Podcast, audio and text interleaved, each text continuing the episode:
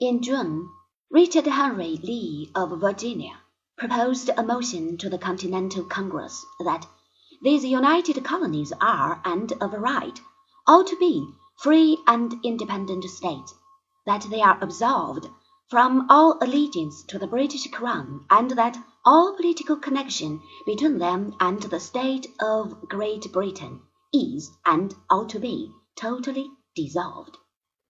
The motion was seconded by John Adams of Massachusetts. It was carried on July 2, and on July the 4th.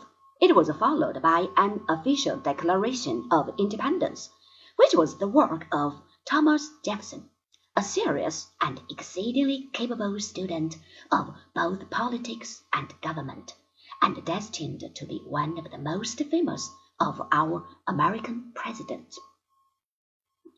When news of this event reached Europe, and was followed by the final victory of the colonists and the adoption of the famous Constitution of the year 1787, the first of all written constitutions, it caused great interest.